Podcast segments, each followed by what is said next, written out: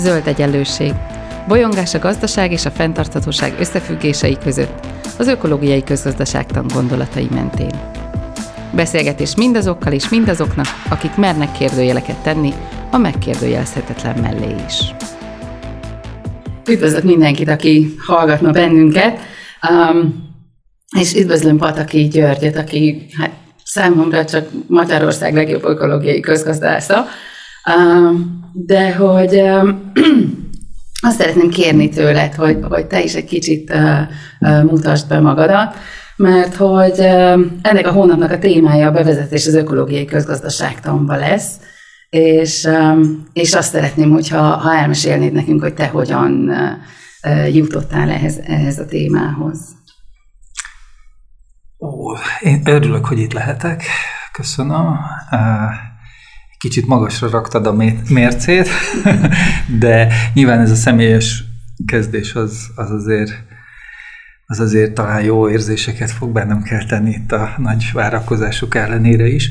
Um, hát, hogy hogy indult? Hát nyilván közgazdász vagyok, vagy lehet, hogy nem is olyan nyilván, majd ez kiderül. És...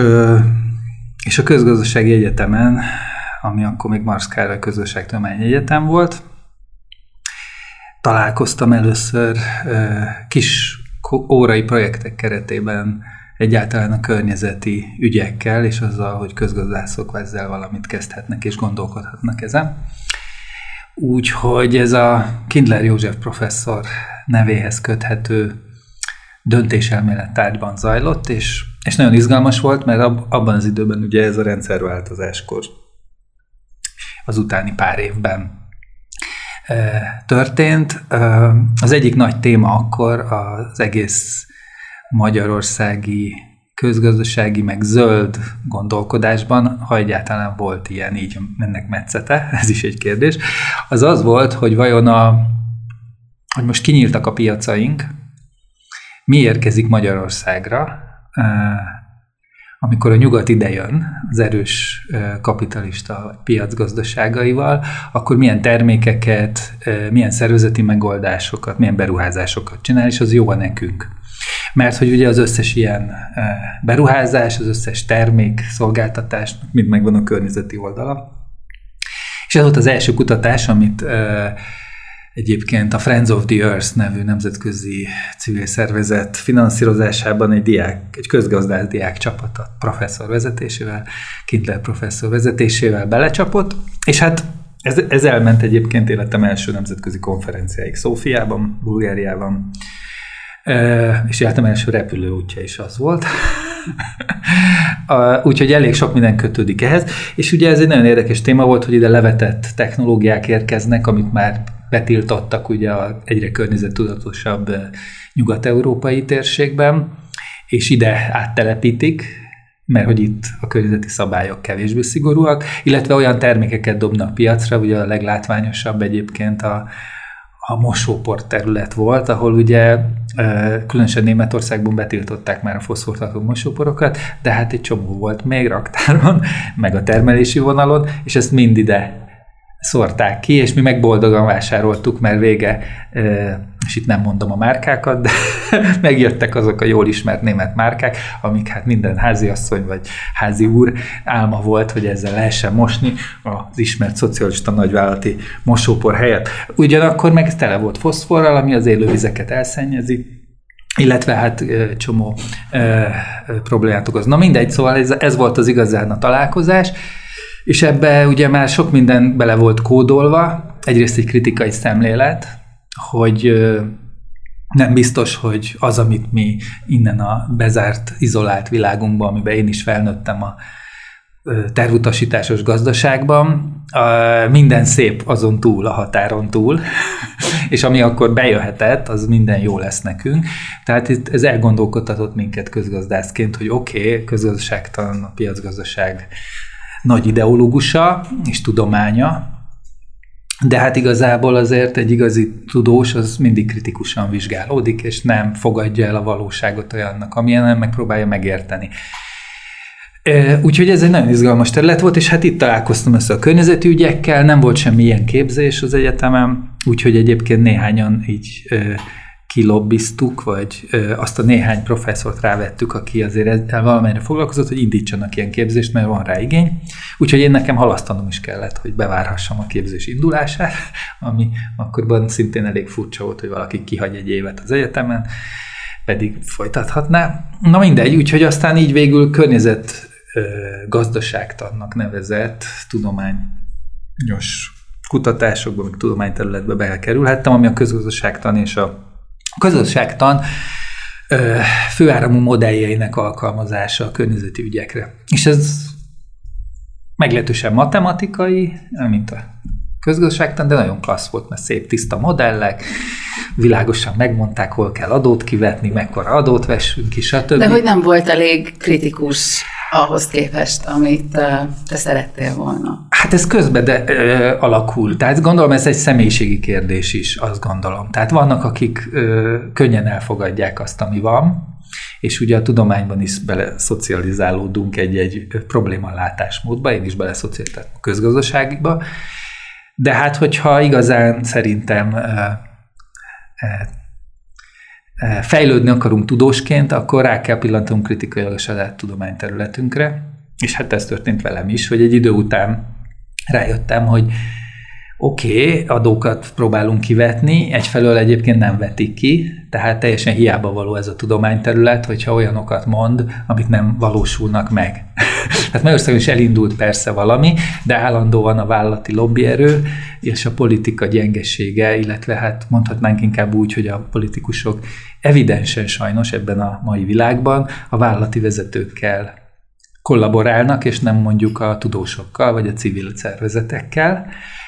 És hát így ez a kollaborációt úgy is kell érteni, hogy szo- szociológiai szempontból velük vannak egy társaságban, és nem velünk tudósokkal vagy civilekkel.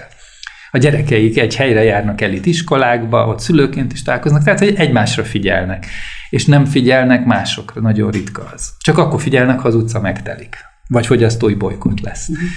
Úgyhogy igazából szerintem annyi van, hogy, hogy hogy én rájöttem, hogy ez nekem, nekem nagyon nagy örömet nem okoz kutatóként, hogyha egy csomó kutatást csinálunk a minisztériumnak, akkor még volt környezetvédelmi minisztérium, és rengeteg kutatást rendeltek, és az egyetemen, ahol maradtam végül kutatóként, rengeteg mindent csináltunk, de minden a fiókba került, vagy csak nagyon felvizezett formában vált ö, jogszabályá.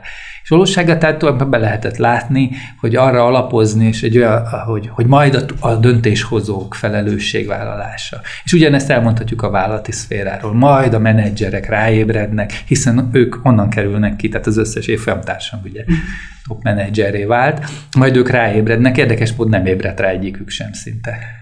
De hogy itt a, a kilencvenes évek végéről, a kétezres évek elejéről ö, beszélsz igazán. Sőt, a kilencvenes évek, igen, ele, igen.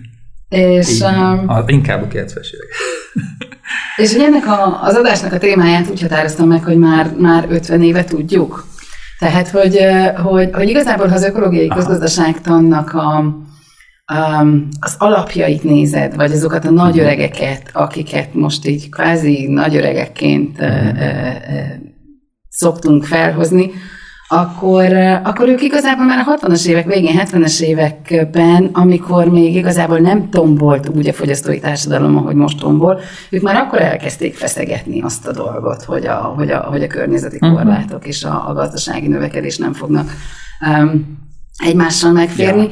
És hogy ugye te most arról beszélsz, hogy, hogy még a főáramú javaslatokat sem fogadta be akkor a, a, a rendszer, és, és ma elmondhatjuk, hogy tulajdonképpen az ökológiai közgazdaságtan a mai napig, bár sokkal radikálisabb, mint a, a környezetgazdaságtan, mégsem érkezett még úgy meg, hogy, hogy, hogy, hogy hmm. mindenki elfogadja, hogy, hogy ezeket talán meg kéne kérdőjelezni a, a főáramban. Uh-huh. Ez egy érdekes kérdés, nem tudnám biztosan állítani, hogy melyik áll jobban, mert szerintem bizonyos értelemben egyik sem, tehát a, a főáramú környezetgazdaságtannak, ugye, ami bele simul a gazdaság rendjébe és ideológiájába, tehát a piac majd megoldja, ezért vessünk ki adót, stb. Bírságokat, egyebek, tehát hogy majd ez, ez ugye valamilyen szinten beindult, és ugye vannak ilyenek, de hát igazából azt be kell látni, hogy, hogy még csak ezt a logikát sem vette, tehát így van. Tehát például a világkereskedelmi rendszere továbbra sem internalizálja az externáliákat, ahogy a közgazdászok mondják, az nem teszi belsővé azokat a, küls, azokat a költségeket, amit mondjuk a távolsági kereskedelem és utazások, szállítások okoznak. Tehát senki nem fizeti meg, illetve dehogy nem a társadalom, a, betegség, a, a terjedő betegségekkel, a változó természet, a természeti tőke rombolásából adódó visszahatás, sokkal, stb. Ugyanakkor a közgazdaságtan is uh, ugye, uh, hát tulajdonképpen a hatvanas, hetvenes években már elindult az a gondolkodás, de lehet, de egyébként vannak nyilván nagy tudósok, és lehet is majd említeni őket, akik már korábban ráébredtek arra, hogy az a rendszer, amit létrehoztunk, nevezzük azt piaci társadalomnak, ahol tényleg a, a szabad piac logikája kell, hogy irányítson, az, az, az óriási energiákat szabadított fel, de, ezek, de, nem, de nem épített be semmiféle olyan intézményi korlátot, hogy ezek az energiák destruktív irányokban ne törjenek ki. És ezt látjuk az összes társadalmi, szociális problémában, és a környezeti válságban is, ugye, amit most már nyugodtan lehet annak nevezni, ezzel senkit nem lepünk meg. Tehát az a pusztítás, amit a társadalom szövetében végzett, ez a fajta óriási gazdasági növekedés és magánhaszonra alapuló, extrémen arra alapuló fókusz, ez bizonyos személyiségtípusoknak például jó volt a társadalomban, és ez, ez így meg is erősíti azt az oldalunkat, tehát amikor csak magunkra figyelünk, és, és senki más nem számít, csak mi, ezt nagyon jól megerősítette, és ez rengeteg kreativitást is felszabadít. Ugyanakkor meg elképesztő romboló a szolidaritásban, a közösségben, az egymás felé fordulásban, és ugyanígy a más fajok iránti tiszteletben. Tehát ez, ez így kódolva van a piaci társadalomban, hogy nem tud segíteni azon, hogy figyeljünk egymásra. A szociológus azt mondaná, hogy társadalmi tőkét építsünk. Egyébként ezt Nobel-díjas közgazdászok mondják, tehát hogy én itt nem is mondok olyat, ami valami extrém lenne. Ők is azt mondják, hogy a piac az, az ilyen típusú, nem építi a társadalmat, az él, élősködik a társadalmi bizalmon. Ha van társadalmi bizalom, az jó, de ha, ha nincs, akkor a piac nem fogja létrehozni. Tehát, és piac akkor működik jól egyébként szerintük is, ha van társadalmi bizalom, ha a természetet megőrizzük. Tehát, mint a közösségtan elmélete azért sokkal tudatosabb, mint ami gondolunk róla. Az ökológiai közgazdászok igazából, és akkor itt fontos jegyezni, hogy ugye én is úgy kezdtem, hogy te közgazdász vagyok, de az ökológiai közgazdaságtan az nem közgazdaságtan, hanem egy problémavezérelt tudományos vizsgálódási, kutatási irány, ahol egyébként historikusan is ugye több tudományterület képviselője egyszerűen frusztráltságánál fogva elkezdett együttműködni, hogy se a biológusok, ökológusok üzeneteit nem hallgatja meg a döntéshozatal, és nem hat a társadalomra, se a közgazdászokét már, akik e, ugye a környezetet is figyelembe veszik, hogy nem kéne elpusztítani a természeti tőkét, ahogy mi nevezzük, mert aki elpusztítja a tőkéjét, vagy feléli, az ugye elszegényíti magát hosszú távon. Ezt látjuk most, uh-huh. hogy gyakorlatilag egy csomó mindent elvesztettünk, akár a tiszta víz, a tiszta levegő, és hasonlók, a klímaszabályozás, és ezt mind magunknak köszönhetjük. Tehát ugye ezt a közgazdaságtan így fordítja le, hogy annyira elhasználtuk ezt a természeti tőkét, hogy már nem nyújtja azt, amit korábban, vagy nem olyan minőségben, ezzel elszegényítettük magukat. magunkat.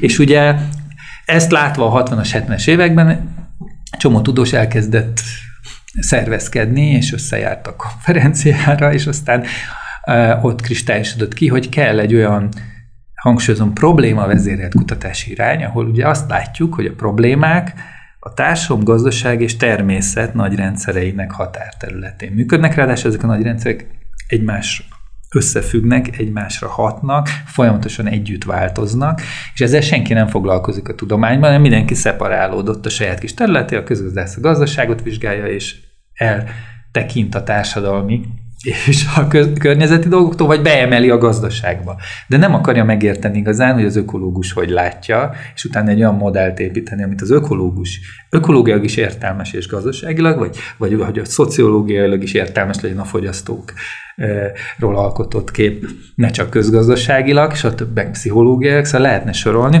és ezek az emberek összejöttek, és megalakították ezt a területet.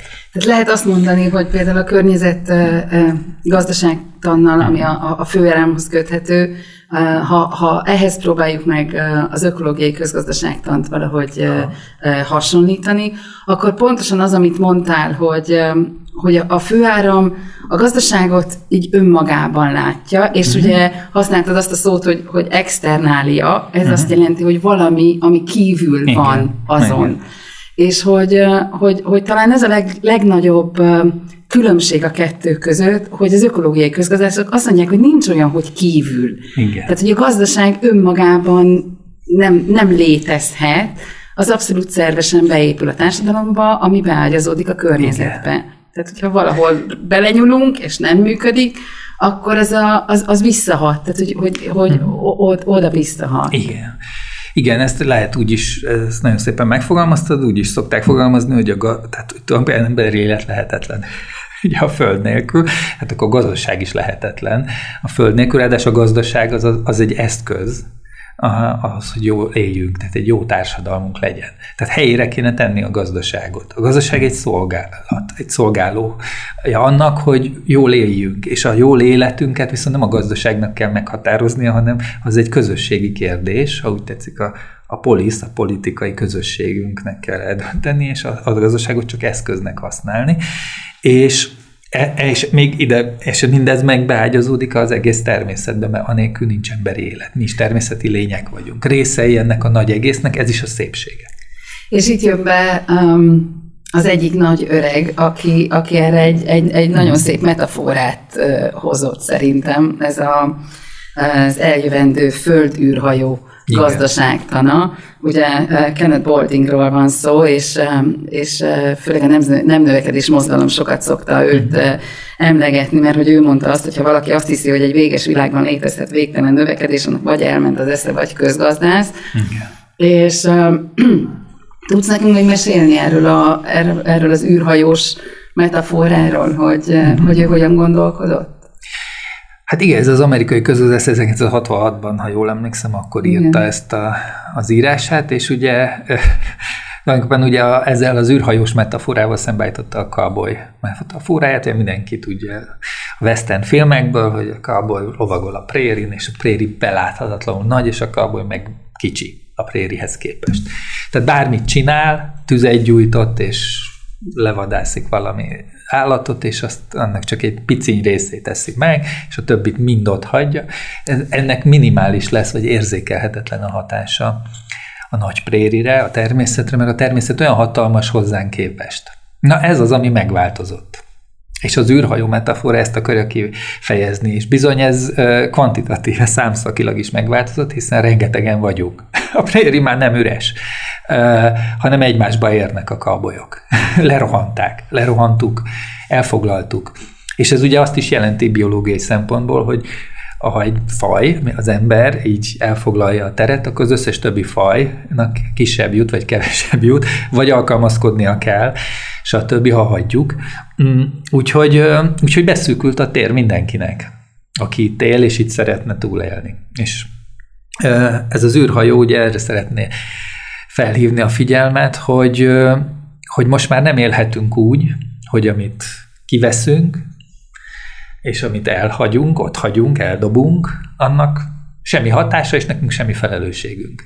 Hanem át kell teljesen állítani az agyunkat egy új világra, egy új, teljes ö, ilyen értelme tudati változásra van szükség, azzal való szembenézésre, hogy bármit veszünk ki, annak már óriási hatása lesz arra, ami ott van, e, és mindenki másra is, mert sokan vagyunk, és egyre többen vagyunk, és még leszünk remélhetőleg sokáig, mint faj, és ezt mind figyelembe kéne, amikor kiveszünk, hogy mennyit veszünk ki. És utána, hogy mennyit pazarlunk el ebből, tehát ott hagyjuk, ugye. Az, és, és ugye ez az a, a, a tudati változás, ami, ami egyébként még látványosan ö, képtelen beépülni a piacgazdaság, a piaci társam logikájába. Tehát létrehoztuk a piacot, ami egy prérinek képzeli a világot, és kábolyok vannak benne. És a piaci társamban nem épültek be ö, sem a szocializációnk során, legyen az a családban, az iskolában, stb., vagy csak nagyon töredékesen szelektív hulladékgyűjtés. De hát nem szelektív hulladékgyűjtés kell, hanem hulladék csökkentés. És már ott, hogy mennyit veszek ki. Tehát, hogy nem pazaroltuk, hogy csak annyit vehetek ki, amennyi, amennyi tényleg ahhoz kell, hogy hogy úgy egy decens életet élhessek, és más is decens életet élhessek. De ez a tudati változás, és ezzel járó felelősség, ez nem történt meg. Az ökológia-közösségtan ebben hoz egyébként újat, és mindez a kutatás, ami ez alá tartozik, sőt, akár mozgalmi tevékenység, mert említetted ugye a digrósz, a nem növekedés mozgalmát, az mind ebből táplálkozik, hogy itt egyénileg is, közösségileg is, elháríthatatlan új felelősségi kihívások vannak. Most már nem lehet úgy élni, ahogy esetleg korábban lehetett, bár egyébként ugye voltak kultúrák, akik akkor se úgy éltek, jegyezzük meg. Tehát a mi kultúránk, aki elfoglalta a Földet, ez az európai kultúra, ez az, amelyik kódoltan uh, problematikus e tekintetben, hogy lássa, hogy része egy nagy egésznek. És igazából tíz évvel később valamiféle ilyen lesz, megoldás is körvonalazódni uh-huh. látszott. Uh, ugye Herman Daly volt az, aki, aki megfogalmazta az állandó állapotú gazdaság uh, um, ideális képét, vagy illúzióját, vagy, uh-huh. vagy nem is tudom, hogy, hogy, hogy, hogy, hogy minek nevezzem, de hogy, hogy valamilyen... Uh-huh. utópia, valamilyen normatív dolog, mm. hogy így, így kellene, hogy működjön. Um, mi ez az állandó állapotú gazdaság? Hát tulajdonképpen, ha most nagyon egyszerűen körülök föl, hogy nem, nem növekedhet. A jólét növekedhet, de nem materiális értelemben, hanem maximum ez a szubjektív boldogság és a szubjektív jólét értelmében, és ilyen értelemben sem a populációnk, sem a, a, a, a, használ, a használt természeti erőforrások és egyéb ö, ö, elemei a közgazdasági egyenleteknek nem okozhatják azt, hogy itt ö, számszerű növekedés van, be kell állni arra, hogy Hogy, ez hogy az űrhajóban, hogy az űrhajóban mindennek vissza kéne. Ugye mostanában újra népszerű ez a, ez a kör, körös gazdaság, ez tulajdonképpen onnan jön Bouldingtól, az űrhajó metaforát, hogy ott mindent vissza kéne forgatni, mert hát nagyon kicsi a, a, az, amit egyáltalán be lehet rakni, tehát kicsi a tér, az erőforrás ellátottság, és, és nem is lehet elszennyezni, mert arra is kicsi. De igazából uh, uh, ez az állandó állapotú gazdaság, amit Herman Daly, amerikai közgazdász, ugye az ökológiai közgazdaságnak egyik alapítója, és nagyon sok gondolatának kifejtője képviselt. Ez egyébként a, a közgazdaságnak történetében teljesen ismert, mert a John Stuart Mill, aki ugye egy óriás tehetség volt, brit polihisztor, ő már megfogalmazta ezt, csak ő stacionár gazdaságnak hívta, és egyébként gyönyörű utópia, mert hát ezek a klasszikus közgazdaságtan azt látta, hogy óriási a szegénység a korabeli időkben. És, és a szegénységet hogy lehet eltüntetni? Hát akkor több élelmiszerre van szükség, több otthonra van szükség, tehát növekedni kell, és ezt teljesen jól látták. Tehát növekedni abszolút kell annak, akinek nincs betevő falatja, mármint hogy legyen több élelmiszerre, így élni, hogy egészségesen tudjon táplálkozni. Ha nincs lak, lakhelye, hajléktalan, akkor kell neki, mert úgy nem lehet emberhez méltó életet élni. És ők ezt látták, hogy csomóan emberhez méltatlan életet kénytelenek élni. Tehát a gazdaságot, ha a piaci irányba visszük, és egyre jobban növekszik, akkor mindenkinek jut majd. Mindenkinek lesz elég. Lecsorog. É, ők még ezt ugyan nem használták, később igen, ők, ők egyébként nagyon abba bíztak, hogy a növekedés az azt fog jelenteni, hogy akkor szépen mindenkinek elosztjuk, elosztja az állam, és lesz, lesz mindenkinek elég, és ezért a növekedés egy eszköz.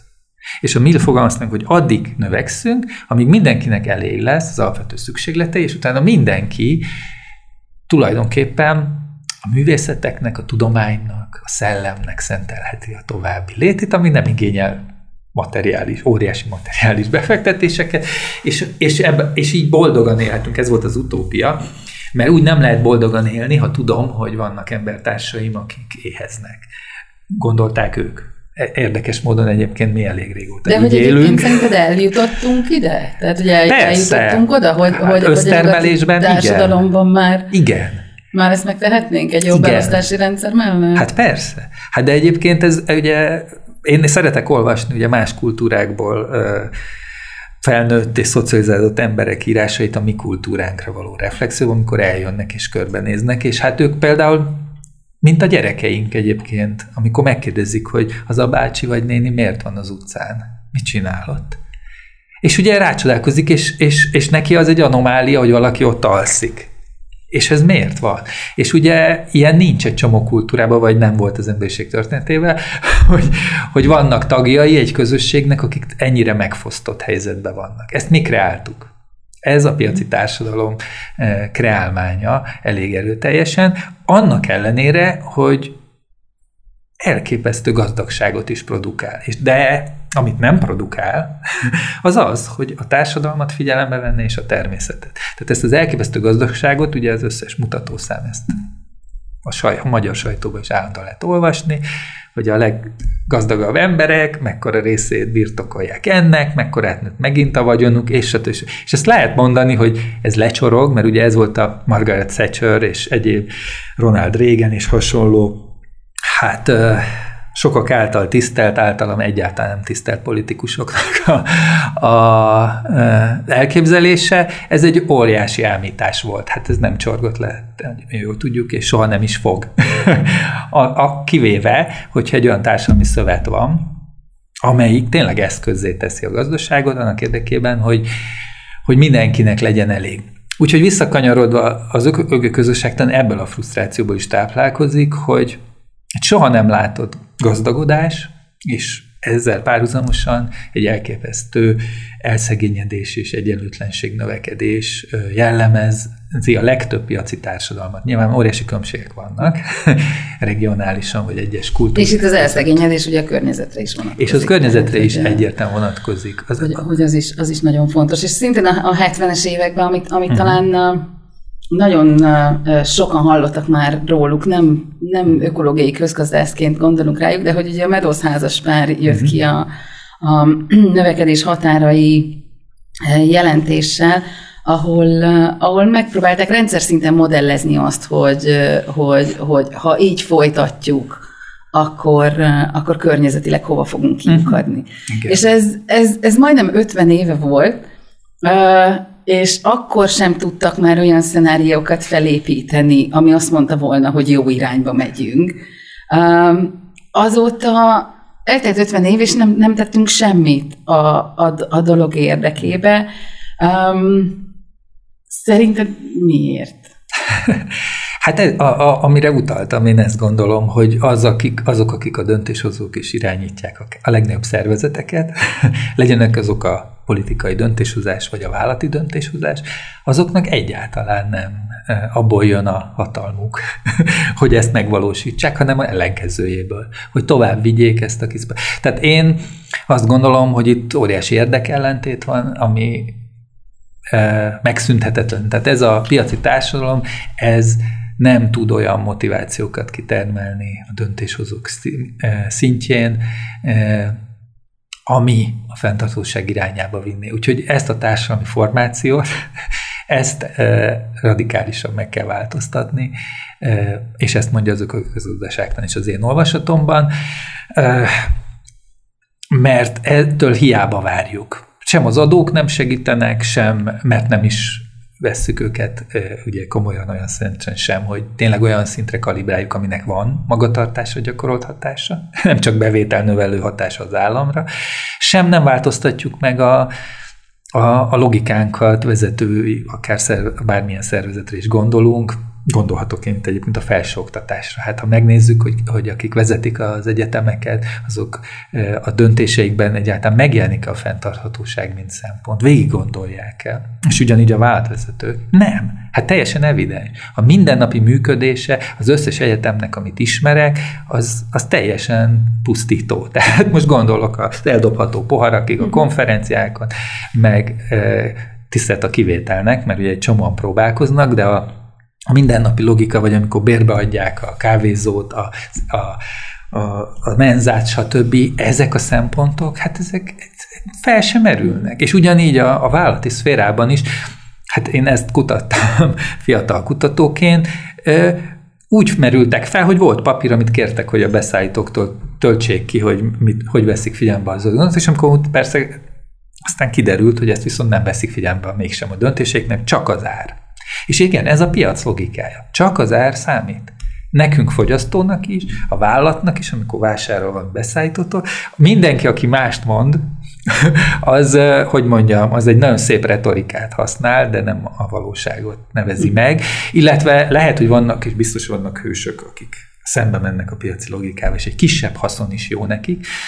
De ha már a részvénytársaságot vezetnek, akkor biztos, hogy nem így csinálják, mert nagyon jól látjuk, hogy a részvénytársaságoknál a távoli részvényes, vagy akár ha ez egy intézményi befektető, akkor is semmi más nem néz a legtöbb esetben, mint, és megint nyilván vannak kivételek, de ezek mind csak kivételek.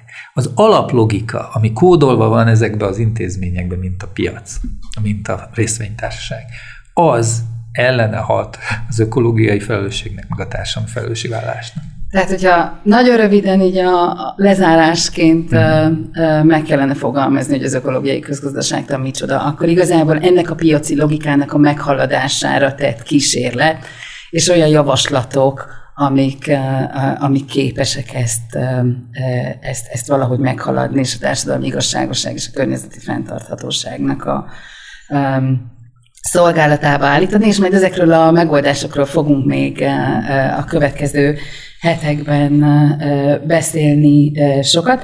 A következő adásban arról fogunk egy kicsit beszélni, hogy, hogy mi ez a fenntarthatóság egyáltalán, mert hogy odáig eljutottunk, főleg azért az elmúlt évben érezni, hogy, hogy, hogy ebben, ebben valamiféle áttörés történt, hogy hogy beszélünk a fenntarthatóságról, de igazából sokféle fenntarthatóság van, és, és itt is bejön az, hogy ugye a piaci logika, vagy a piaci logikán túlmutató fenntarthatóságról beszélünk-e. Úgyhogy, úgyhogy az, hogy kinek a fenntarthatósága, ez lesz a következő témánk jövő héten. Én nagyon köszönöm Gyurinak, hogy, hogy, hogy itt volt velünk, és, és mindenkinek, hogy hallgatott bennünket. Ez volt az Új Egyenlőség zöld podcastjának mai adása. Hallgassátok az Új Egyenlőség piros podcastot is. Nézzétek a stúdió beszélgetéseket a YouTube csatornákon, és olvassátok a double-u double-u double-u pont új egyenlőség pont hú-t. Vitatkozzatok velünk a Facebook oldalunkon. Jövő héten újra találkozunk.